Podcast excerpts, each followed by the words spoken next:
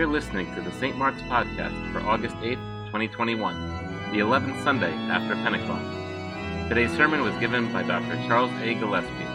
It's based on John chapter 6, verses 35 and 41 through 51.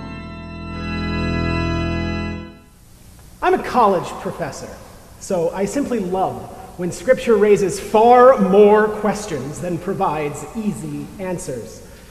Our gospel lesson from St. John today is stuffed with theological puzzles. In fact, this passage is one of my absolute favorites precisely because it is so complicated, confounding, sticky with meaning for us. One of the greatest gifts of the Christian tradition, in my opinion, is that our God invites us to ponder mysteries that are too wonderful to understand. So, what could Jesus possibly mean when he says that he is the living bread that came down from heaven? I mean, what exactly is living bread, anyway? My beloved friend, Dr. Jewel Bickel, preached powerfully last week about the bread of life that lasts, about how God is eternal and dependable, even though we tend to put our energy into things of this world that are going to pass away. Jesus continues that theme of the bread of life in our gospel passage today. But I'm caught up short by this phrase, this idea that Jesus uses when he says, I am living bread. Now, do you like it when your bread comes alive?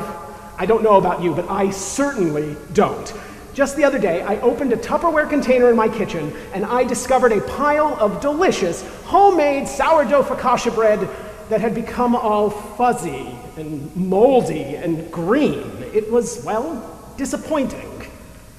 I think I might have some unrealistic expectations about bread storage. This happens to me with alarming frequency. I once saved a pretzel for a special occasion, but I wind up sharing it with a bunch of spores. I mean, mold is delicious in blue cheese, but not fluffy pita. I, in fact, I live with a kind of constant horror that I'm going to discover a deleted scene from the film Night of the Living Bread in my pantry. It's alive! I think we can safely assume that living bread from heaven will be neither spoiled nor stale. Living bread will be more than just a sourdough starter because eternal life has no expiration date. I wonder, actually, if Jesus was being a little bit provocative, perhaps a little bit playful, when he described himself as living bread come down from heaven. I doubt he appeared particularly doughy that day. But we know that Jesus was a master storyteller and a great teacher. And good storytellers and good teachers know how to break apart our expectations. Sometimes, when I'm teaching, I like to make a big deal about certain things. I sort of lean forward and look over the top of my glasses, especially on Zoom. You need some sort of pedagogical gesture. All teaching comes from the core. You know, you have to engage the abdominal muscles. And so the gospel raises some really big questions that we don't have any correct answers for. How do we imagine living bread?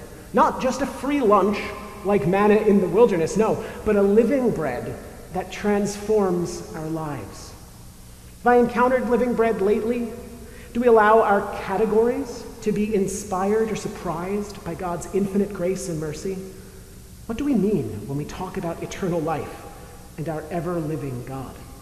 What does it mean to receive this invitation today to see our risen Lord as living bread? Who are we going to meet when we encounter the body of Christ, the bread of heaven? These questions get at something central to our faith as Christians. We have a right, even a duty, to delight in childlike wonder at our living bread. And that's because theological mysteries, they can't be fully explained. Theological mysteries are more than ordinary logic puzzles because God is not some ordinary thing among other ordinary things in the world. We can't understand the mystery of the Holy Trinity using the Pythagorean theorem like a triangle. The second law of thermodynamics is not going to tell us why the fire of the Holy Spirit doesn't dissipate. And for those who aren't sure what these mathematical references mean, don't worry, you are not alone. I had to look them up on Wikipedia this morning to make sure that my jokes made sense. We know how this works, actually. An idea doesn't have to be fully explainable in order to be true or worth believing. I happen to think that's just how love works. We know that love is real and reasonable, but I dare you to try and explain why you truly love someone using an equation. The truth touches us where our mind and heart sing in harmony with God's love. Like I told you, all teaching about our faith comes from the core, but this time it's the Latin C O R, core, meaning heart. There's a lot that's strange and mysterious in this passage from the Gospel. In fact, it's one of my favorites precisely because it gives us so many ideas to chew on and digest. Jesus explains that there is a consequential relationship between his body, that is both living bread and sacrificed for the life of the world.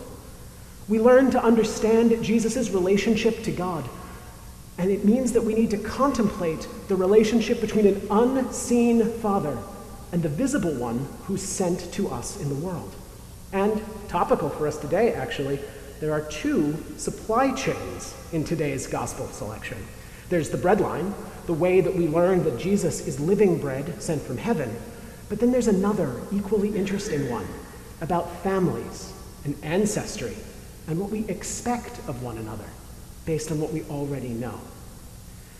You see, the joy of our Christian life together, I think, is that when we tell these stories about God that we record in the gospel, we get to call it good news. That's just what gospel means, right? It's good news for the poor and the outcast and the suffering and the lost and the forsaken. Because the drama of salvation is a comedy, it's not a tragedy. So even in the midst of our fear and anxiety and uncertainty, Jesus is bringing us good news about living bread from heaven right now, today, for each of us. How so? Jesus tells us today that no one can come to the one that he calls Father except through him. To put this in the technical language of theology, Jesus tells us that he reveals God to us. By coming to know Jesus, we come to know God. Because in the mystery of the Trinity, we have been taught by God to know that Jesus' words and mission have a divine meaning and a heavenly origin. The living bread truly comes from heaven, from the presence of God. Jesus shows us what God's infinite love looks like in a way we can see and understand, in a way we can question and digest, even if we'll never be able to fully explain it away. But that might not be too obvious. In fact, it's not supposed to be obvious at all. We cannot get there on our own. We need God's help. Jesus told us today no one can come to me unless drawn by the Father who sent me. Drawn by the Father who sends. Jesus seems to say that our very desire for God is from God. Our yearning, our longing, our confusion, our hope to see and know God, these are actually holy and wonderful things, not deficiencies. It's be hard to be drawn towards something we already have. Jesus makes room for our questions, our doubts, our longing, our confusion, our curiosity. Because we aren't told in this gospel lesson that we're supposed to become experts. We're promised that when we feel pulled or drawn toward Jesus, that's God drawing us near to the one that God sent. But notice that. We are drawn to the one that God has sent for us. Even our movement toward Jesus, our desire to know a little bit more about him, to try and understand just a little bit more about how this good news is good, that's a part of God's drawing us into a life of love. St. Paul talks about our communal life of love in our second lesson today. Speaking the truth and loving, it's not easy. St. Paul's got some shockingly good advice, and it's a bit of a kick in the pants. He asks us to put aside bitterness and forgive as Christ forgives us. But this is a much bigger ask than it seems at first, because it's not about expecting that we get to be forgiven when we make a mistake. or anticipating that truth telling is always going to be a fun process that leaves us with warm and fuzzy feelings. It's certainly not a lesson from St. Paul about obliging others to forgive us. No. Paul is challenging us to discern the difference between our own self centered grumpiness and an authentic anger at injustice. We surely need to confront evil in our world with great love, but it's much harder to love someone else when we're only serving our own interests. And that lesson ends with such a rich phrase Therefore, be imitators of God as beloved children, and live in love as Christ loved us, and gave himself up for us, a fragrant offering and sacrifice to God. That giving of sacrifice connects to the theme of sending that is all over the sixth chapter from St. John's Gospel. Sending is the wider context about what Jesus is talking about when he says that he is the living bread sent from heaven. Jesus was sent to us by God. This Son of God was sent by God the Father. Surely, a different sort of beloved Son from the one we heard about in our first lesson about King David's son Absalom. But we know that this Jesus, too, will be caught between heaven and earth on a tree. You see, our living bread also had a mission. One of the theologians I study is rather obsessed with this theme of sending and of mission. And he tells us that the roles we play in life become our own missions too. We discover who we are by living into who God sends us to be. And our model for understanding how this works is Jesus, our living bread, the one sent down from heaven directly by God. How do we know that, though? Because this whole reading circulates around the confusing fact that living bread looks like a carpenter's son we know from down the block. That's what makes today's lesson from the gospel such wonderful good news. Jesus both appears to us like a son of Joseph and Mary, a member of the house of David, a human being with human and Jewish flesh.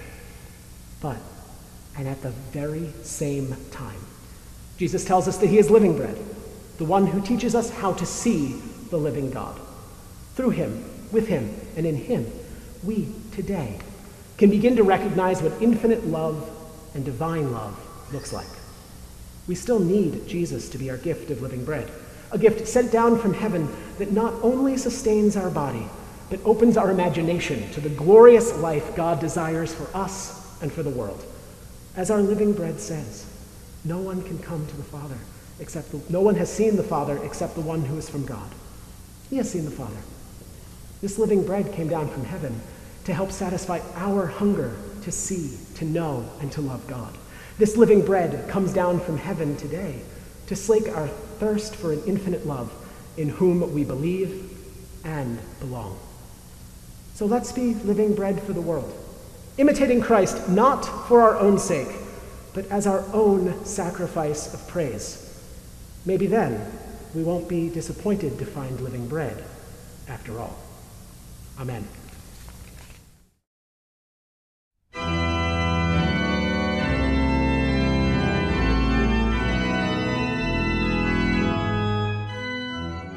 Find more sermons on our website at www.stmarksnewcanaan.org.